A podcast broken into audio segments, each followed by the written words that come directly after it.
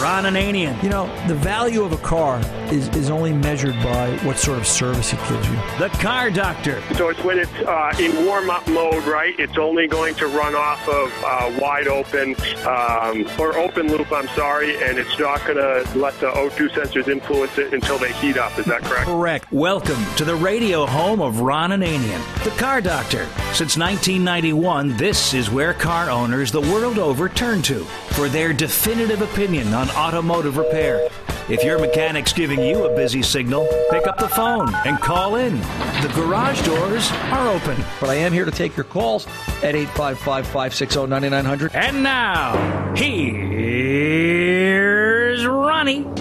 Hey, it's time to start your engines. Ron Ananian and the Car Doctor here at 855-560-9900. That number again, 855-560-9900. The Car Doctor's 24/7 hotline. Always there, always working, just like the Car Doctor always is, fixing cars. But that phone number is there for you if you wish to call, 855-560-9900. Toll free, anytime, day or night. It's 24/7. Like I said, you can leave a message, and Tom Ray, our executive producer, will call you up and get you in the queue for the next live broadcast. We are live out on the network Saturday afternoons, 2 to 4 p.m., and we go across this great country of ours and around the world, I guess. We actually appear in some very different places. We were just talking about it, referencing that somewhere in London there is a pub that is downloading podcasts of the Car Doctor. Well, and I guess that's sort of legal. We'll let them get away with it. And it's Warm Beer and the Car Doctor on Friday night or Monday night, whatever the heck it is, something along those lines. And we appreciate that. And I guess the British are really starved for talent, so they decided to listen to this show instead. Can I get the Warm Beer without the Car Doctor show? You probably could. Excellent. You know why the British drink warm beer? Because they listen to the Car Doctor show? No, because Lucas, the guys who make electrical systems for Jaguar, also make refrigerators. Really? So, yeah. So they don't. Nothing they do works. I was going to say they must work just as good as cars. Huh? Yeah. It just doesn't work. But anyway, that's that story. And but again, you can call that phone number, and Tom and our young producer in training, Motorhead Matt, there will be soon manning the phones and taking charge as we continue to move this radio show forward. I want to do this because I didn't get to do it last hour. And actually, I want to do two things now before I go into the Repair of the Week conversation, because nobody can answer this question last hour either. Here's the trivia question from last hour. In 1907, so like I said before, when Tom was in grade school, Percy Douglas Hamilton applied for a patent, U.S. patent number 912831, for what device? I'll even give you a little bit of a clue. Was it windshield wipers, disc brakes, convertible roofs, brake lights, or turn signals? Which one was it? In 1907, Percy Douglas Hamilton applied for a patent for what device? Windshield wipers, disc brakes, convertible roofs, brake lights, or turn signals. And as before, as I said, we will we will send out a Car Doctor T-shirt to the lucky winner. No guarantee on size because we are getting down to the bottom of the barrel. We've got to reorder. We've actually got a new version Car Doctor T-shirt coming out, which I've just been busy, folks. Been fixing a lot of cars. It's been crazy in the shop. I'll tell you what, the last 4 or 5 months. Have you found a new place to put them when they come in? Last time we were tripping over them here in the studio. Well, no, it's just I'm going to keep them away from you, though, because I think half of them ended up on eBay. And the former illustrious producer, not to be named, I think he took some of them home, sold them in a garage sale. USI's faulty parts that may cause auto gas tank leaks. As if the automobile industry doesn't have enough problems, right? The Takata airbag recall bankrupted Takata. Here we go again. U.S. safety regulators and automakers are trying to track down gas tank flanges that can crack and cause fuel leaks on what could be millions of cars and trucks. NHTSA, the National Highway Traffic Safety Administration, began investigating parts made by German supplier Continental Automotive GmbH after the company filed recall documents this week saying the parts could be defective. The documents posted Friday by the agency, that's National Highway Traffic, said Continental sold the potentially faulty flanges to 11 automakers and 5 other parts supply companies. Volkswagen, Porsche, and Audi already have recalled nearly 500,000 vehicles because of leaky flanges, which cover openings in the fuel tank for the fuel pump and other items. How can the auto industry, how can we keep making things bad? I don't understand. It's not like cars were just invented yesterday. Cars as we know them are, to what level internal combustion engine, they've been around over 100 years. We're making more and more garbage every day. I don't So just be aware, it's the next recall we're going to see. Get out to National Highway and Traffic Safety, NHTSA.gov for more information. Had a car this week. That wrapped up. Now I'm all done. Now that gives me my, now I can go forward and do my thing. Had a car this week, a 2014 Chevrolet Malibu. Check engine light on. P0420A as in apple. Fault code for the upstream oxygen sensor did not switch fast enough. Now watch what I say. Back when O2 sensors first came out, we just wanted to see did they work. Did they range in voltage? Did they go high to low, low to high? Did they do what they're supposed to do? As time went on, cars got more involved, more obviously technologically complex, and they found ways to measure what are the individual sensors doing. So the car was getting better and better at testing itself. They are now looking at oxygen sensors or air fuel sensors, depending upon the brand and model of car. But in a generic sense, they are looking for the O2s to show a very quick switch rate very early. Before the engine is hit 30 degrees over base temp, they want that O2 sensor working. They want to light that O2 off very, very quickly. And it's come down to the point now where within... Well, I measured it on a scan tool. Within 24 seconds, the downstream O2 was working. The upstream O2 was a little behind, which tells me there's a problem there, but not the particular problem that will fix this that this vehicle has. And I guess my point is where we once tested an oxygen sensor, for example, one way. We now test it five different ways. We look at time rich to lean, lean to rich, how quick before it comes online, how often it switches, and a bunch of other things. They're testing them very, very thoroughly in order to make sure that the vehicle operates correctly. 0115A is a fault code for a rich to lean switch. In other words, the O2 sensor was reporting a high voltage, meaning that there was an absence of oxygen and it was calling for it to be leaned out. But it didn't happen fast enough. And when I say fast enough, it was less than a millisecond. And that's what they're looking at today. That's why fixing cars is getting so difficult and complicated. In the end, the repair for this car, well, we think we know the repair because I found a very obscure bulletin, and watch where they go here. GM... internal document, PIP 5389B, service engine lamp on with a P0415A. This came out May of 2016, so this bulletin's over a year old. 2012 to 16, Equinox, Terrain, Verano, Cadillac ATS, Chevrolet Malibu, Chevrolet Impala, Colorado GMC with the 2425 LCV and 25 LKW motor. So it's just about everything in that model year. They want you to go through and check, let me get down to that part of it.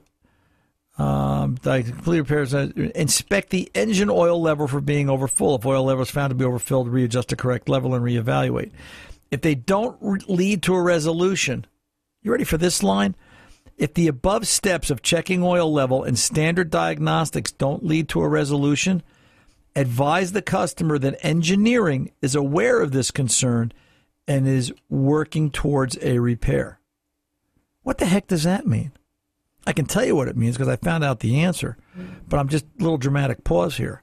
What does that mean? All of a sudden we don't know what's wrong with the car that we're making?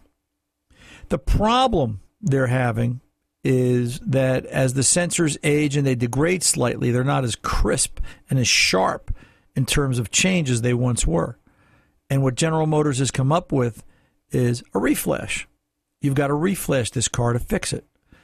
And it made me think, how many cars are going to have oxygen sensors thrown at them because they can't diagnose it?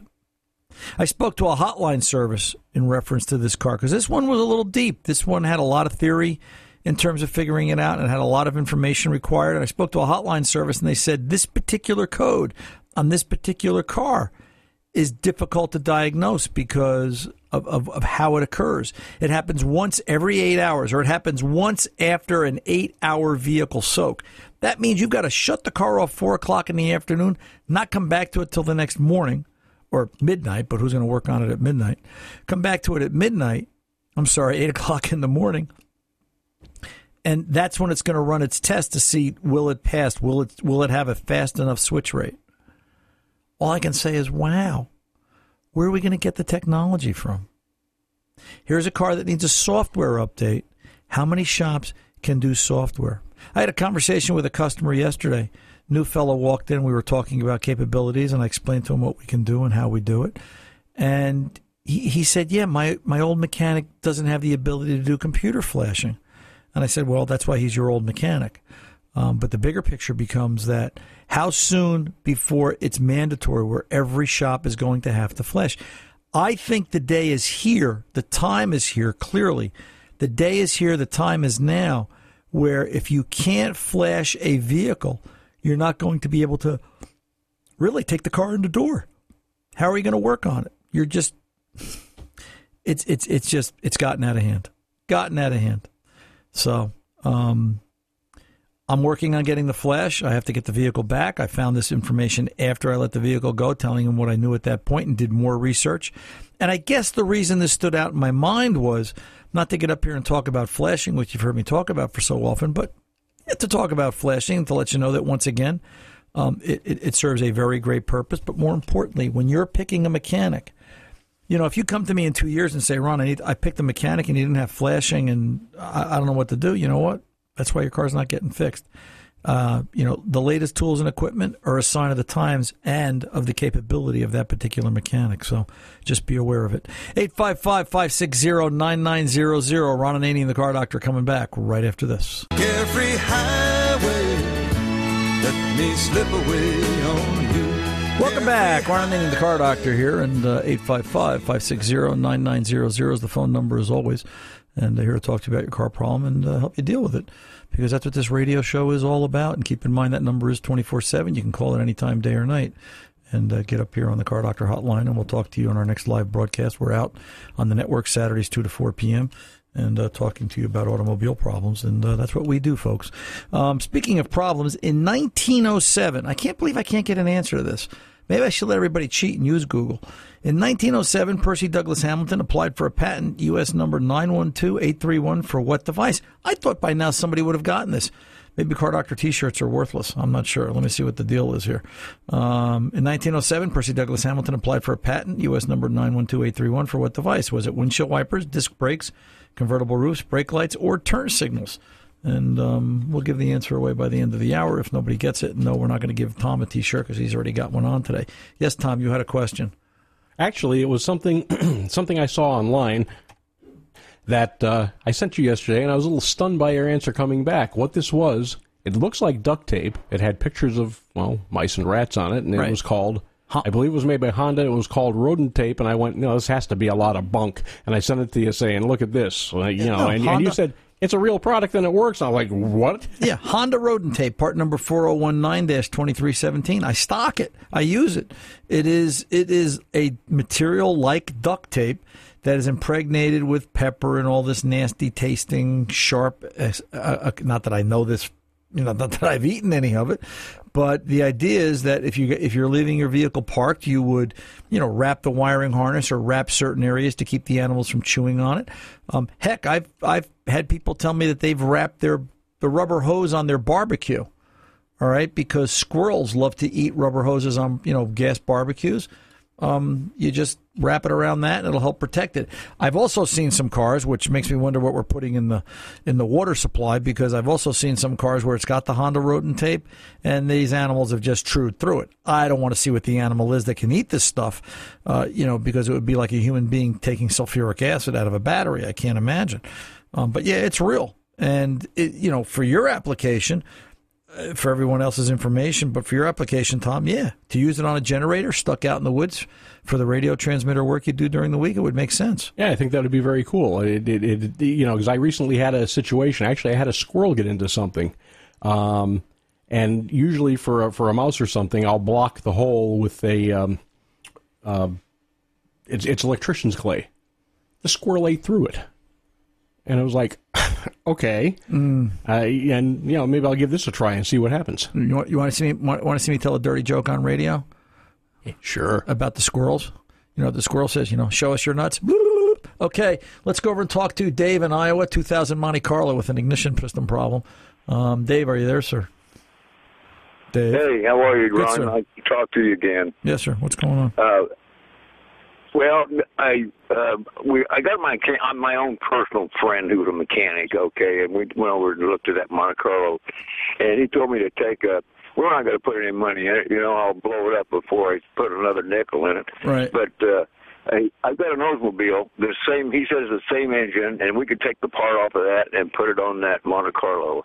And he said, I said, are you sure they're the same? He said, he checked it out, and he said, I said, I'm not sure if it's going to work or not. He said, well, the car won't know where it's from, whether it's an Oldsmobile or a Chevrolet.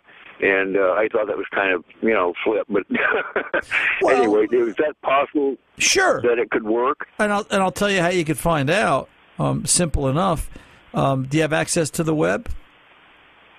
Yes, sir, I do. Right. So go out to O'ReillyAuto.com. Go out to O'ReillyAuto.com, Parts House, O'Reilly Auto Parts, and look up both applications. And if both, you know, regardless of manufacturer, but if both applications come back as the same vendor, then by all means, it should work. There's no reason why it wouldn't. All right? You know, I think he tried that, Ron. And I had another couple of questions real quick. I know you got time to run, you know, help other people. Yeah. But I want to know when you're going to go on that ride across to Australia. And then I also want to tell you that since I'm down here in Iowa, I'm going to go up to the university up there where they're building that car, you know, the solar car. And we could make $1 million on this one. We're going to get a solar motorcycle. How about a solar Harley? Yeah, but where are you going to put the panels? Well, on the back, like those little old three-wheelers, you know. You'll just have to be like a grandpa, you know. Maybe we'll make a solar motorcycle. It'll have to have a sidecar because that's where the solar panels will be. Well, that sounds even better. Yeah. See, if we're working together, we're going to be rich. Yeah, that way it'll go even further. So I like that idea. As far as going to Australia, Dave, probably not anytime soon. I'm waiting for Walt from Maui to have me out to Hawaii so we can do the radio show from the beach of Hawaii. And when we get to Hawaii, we'll just swing left and go down to Australia for a couple of weeks, and maybe we can coordinate it that way. So, but I'll try to keep contact with you, Ron, on the internet when I get it. I drove over mine. Yeah, I drove over my iPad. I dropped it out of the truck and backed over it. Yeah, that's no good either, my man. Hey, listen, I got to go. The clock's going to take me. But like I said, get out to O'ReillyAuto.com. You can look up your parts there and cross-reference them. They should work. If it says they're the same, then they're the same. You know, and that will be a very good definitive source. I appreciate the call from you, David. Keep in mind that, you know, we can use a lot of what's on the internet for direct references, a lot of catalog and information out there. That's why looking to the web sometimes is the right answer. 855-560-9900. Ron and Annie, the Car Doctor, are rolling along looking for your call. Give us a shout. We'll be back right after this.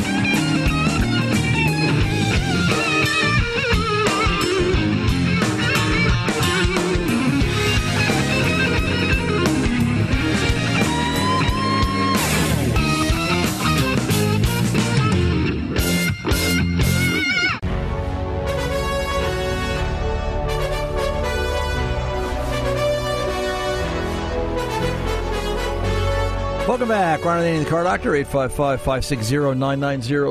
Let's go over and talk to Dan in Wisconsin, 2012 Dodge Caravan and some blue smoke. Never a good sign. Dan, welcome to the Car Doctor, sir. How can I help?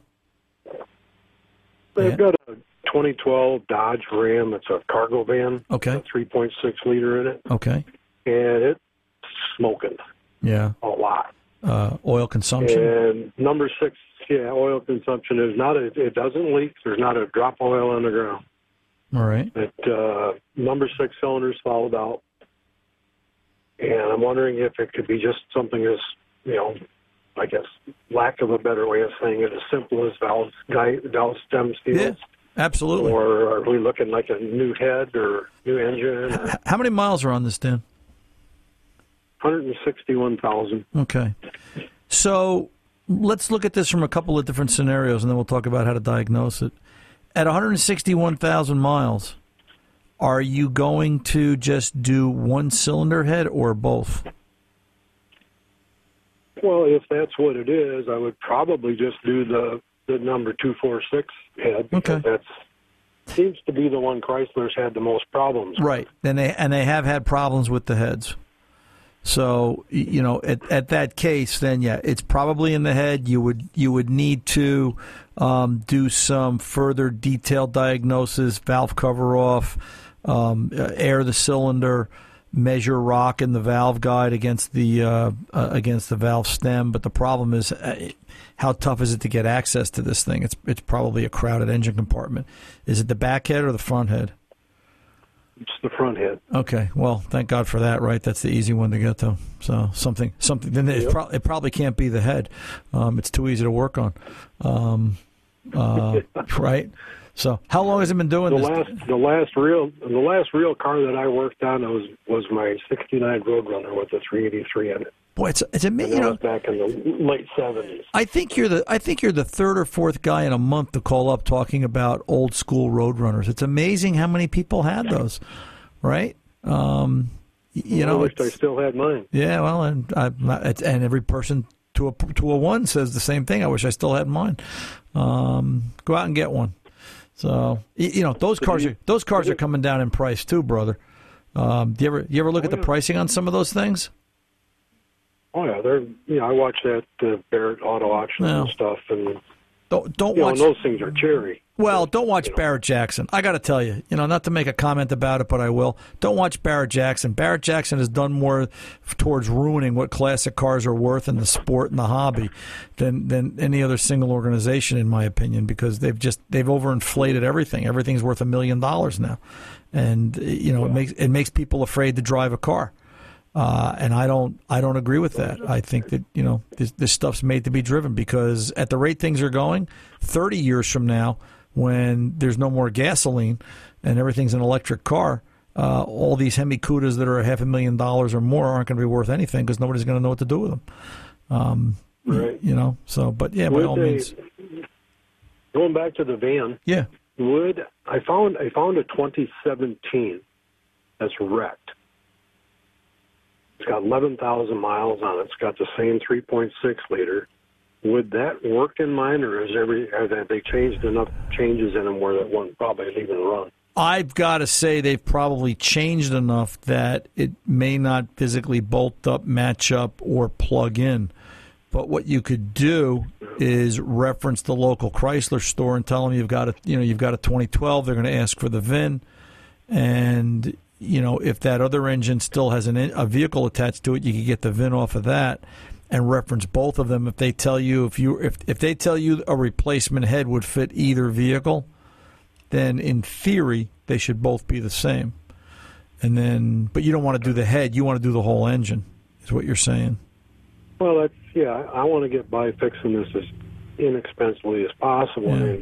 And I can get valve guide seals from Napa or somebody for $40, right? The whole set. Well, but chances, whereas you go to Chrysler, they want $6 a piece.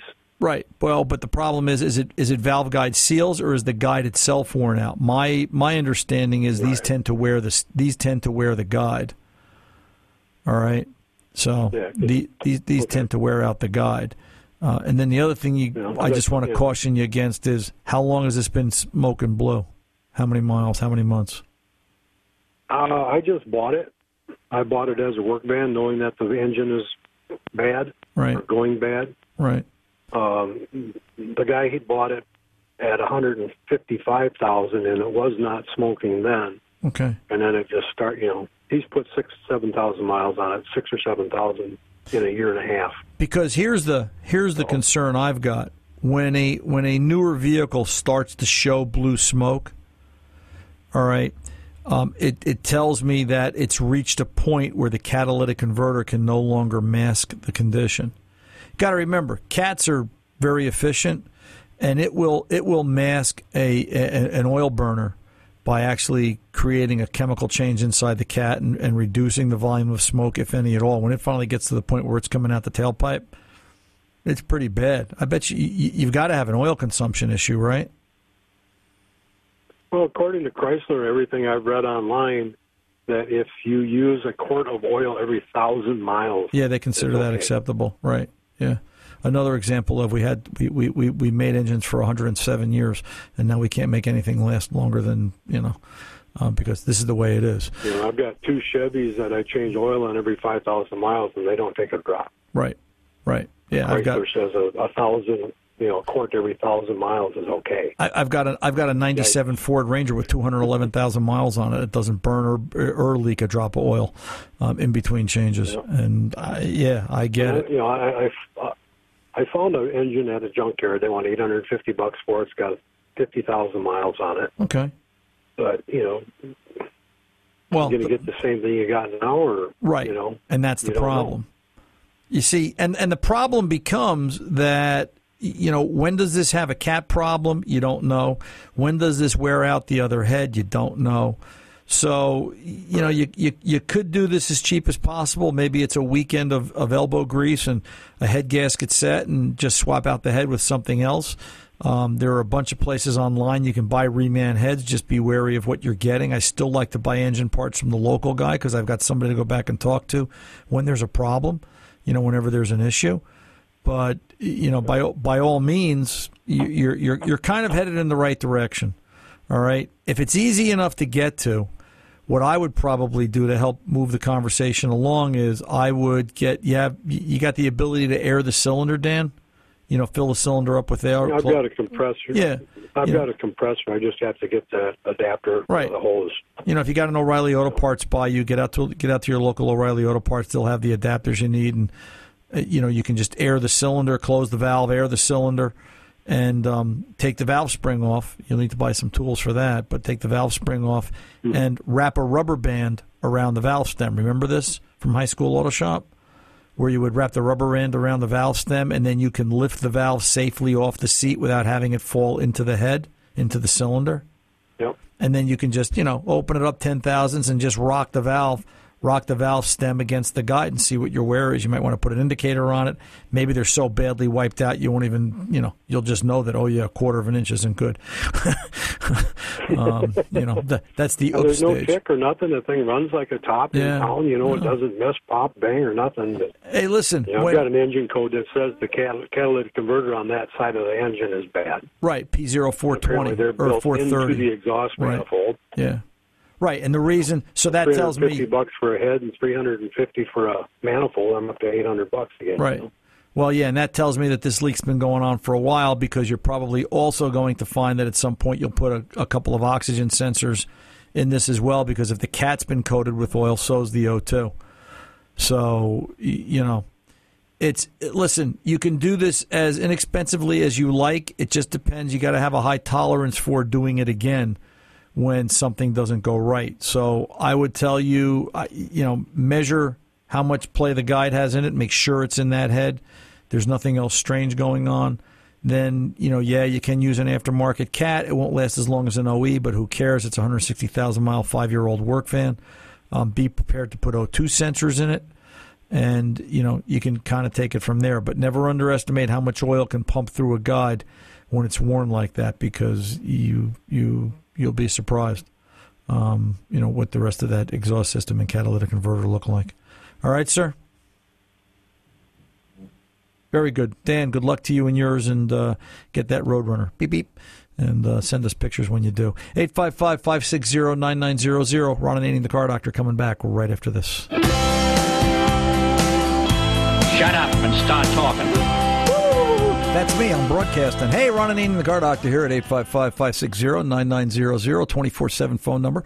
Keep that in mind during the week, 855-560-9900. Call, leave a message, and our executive producer, whoever that might be at the rotation of the dial there, will give you a call. I got a feeling it's going to be Motorhead Matt as Tom Ray is stepping aside so he can resort to his real talents, that of sweeping the floors and cleaning the head. Answers to the trivia question for the last 2 hours. I'm amazed nobody got this. In 1907, Percy Douglas Hamilton applied for a patent, U.S. number 912831, for what device? Turn signals. And the correct answer is turn signals were a big advancement for automobile safety, but they would not blink until 1920. Now, I always thought turn signals were like the Three Stooges, which we were just, paying tribute to, where it was, you stuck your hand out, smacked the cop in the face as you were approaching the intersection. That was way, which way to turn the car. But I guess, oh, a wise guy, eh? Yeah, that's me, certainly. But yeah, 1911, and I'm sorry, that was 1907. Percy Douglas Hamilton and turn signals. So we've all got that. Hey, a little bit of Car Doctor. I don't know what you want to call this. Call it whatever you want. John Stattmuller, JS, I know him as. Mustang aficionado, Ford guy. He's been laid up in the hospital for the past week or so, and I just read on Facebook that he's being released today, and I just want to take the minute here to wish him Godspeed and healthy recovery and a quick recovery. JS, glad to see you're out of the hospital, and I know he's a podcaster. He might be listening right now. But let him hear his name on radio and get better soon, buddy. We miss you down at the shop. We were talking last week also, I want to comment on this, about plugging into the future. Anthony Emilio sent us the Chicago Tribune article about electric cars and the way the electric car thing is going to change, and it's growing, and electric cars are cheaper to operate and all that. Did anybody catch the article this week about Volvo in the news? By 2020, Volvo will not make an internal combustion engine. Let's have a pregnant pause there. I saw the one that said the cars coming out recently are going to be all hybrid and or just electric. Right, but I didn't see that one. By 2020, Volvo. I think it's 2019. They're shooting for clearly by 2020. Volvo will not make an internal combustion engine vehicle. Wow. What is that going to do? Does that mean all those guys in the Middle East are sitting there going, now what are we going to do with all this oil? Nobody's going to want it. Now we're going to see gas $0.25 a gallon. I mean, it could happen, all right?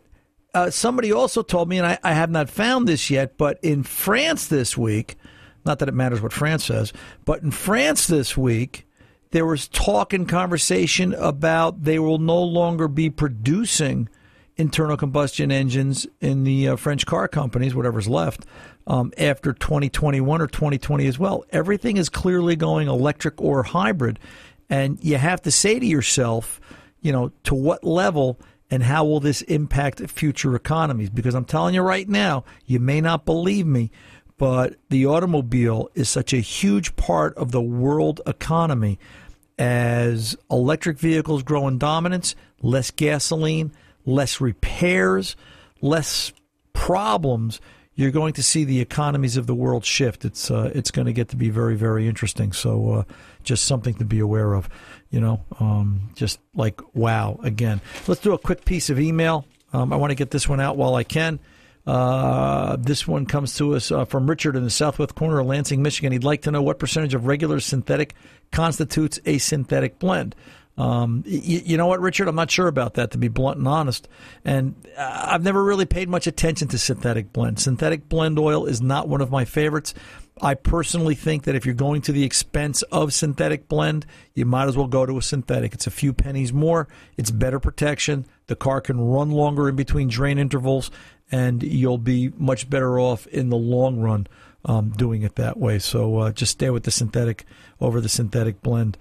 Just be aware that, I've got to think that the percentage of blend ratio varies by manufacturers. You can get out to PennzoilSynthetics.com and read more about it as far as how they make their synthetic and their synthetic blends. 855-560-9900. The Car Doctor's coming back right after this.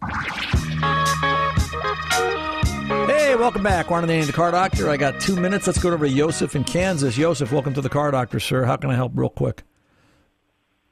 My question is, can you convert an 1995 Ford Windstar transmission to an 03 Windstar at all, or is there any problems with that at all? Or my initial reaction is no, it can't be done, and I'll tell you why. All right. In 95 cars, things were much more mechanical, much more solenoid operated, much less electronic. 03, and it's nothing compared to the cars of today, but in 03, they were headed towards more electronic-driven componentry to give us the cars that we have today. If they could take one component out of the trans in 95 and moved its job into the powertrain control module so that it was now done electronically with software updates instead of having to maintain a part, The cost savings is huge, and that's what you always have to think about. The ability for them to not have to store that part, make that part, assemble that part, install that part, warranty that part. Now they can fix whatever that part did by a software update. Now think about that. Okay, well, the way I would approach this is I would get down to a salvage yard and see do they have a, back in the day it was a Hollander interchange guide, and they would look up. Now if that says 95 to 03 is the same, yeah, then you can do it. But if it doesn't, I don't believe there's going to be any way you could economically make that change and fabricate it and make it fit and make it work and make it do everything it's supposed to do. You'd be better off finding something closer to or an exact fit for an 03 Windstar. I'm Ron Ananian, the Car Doctor. The mechanics aren't expensive. They're priceless. See ya.